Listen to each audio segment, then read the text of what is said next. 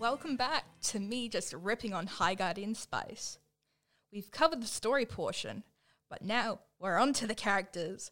Trust me, this won't be any better.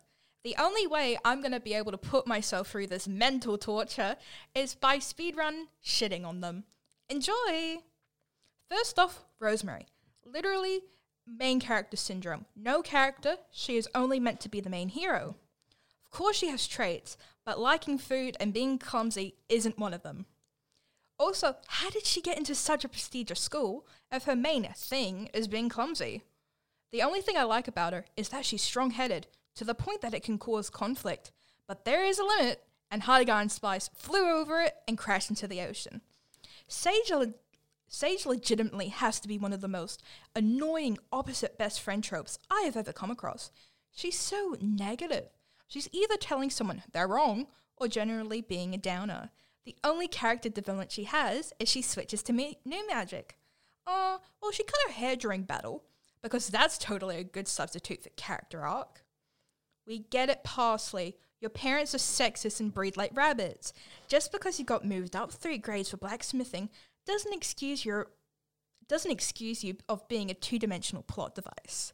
Same goes for you, Thyme. Making the only black girl cold and angry? They couldn't get more stereotypical if they tried.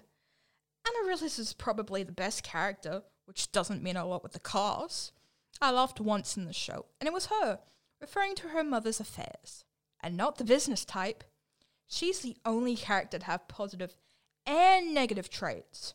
You mean she's the only three dimensional character? Quick, alert the media! This can't be done! For the show's day to day antagonist, Snapdragon does almost nothing other than t- learn about being transgender and is then poorly written as transgender themselves, obviously written halfway through the show. Professor Caraway is literally a self insert of the creator. Apparently, Rosemary is too. I have no idea what's up with that. Aloe is a medieval tradwife elf, but Anise looks like a stereotypical man hating feminist, which, with the writing room's track record of tweets, isn't far off. What's up with the triad? Are they meant to be a council? Principals? Like, goddamn. If they're working with the kids and kind of be important, we need to know their credentials. Olive is literally just there because she's based off the director's cat. But his other cat, Kino, is just a cat. I mean, if you're gonna base one of your cats into a transmorpher and then have the other as just a cat, don't you think that's kind of like having a favorite child? Rude. Lavender, like everyone else, has no dimension to her. The only way she's actually included in the show is flashbacks. She has no defining decisions, to the point if you took out the flashbacks, you wouldn't even need to have her as a character. Thank you.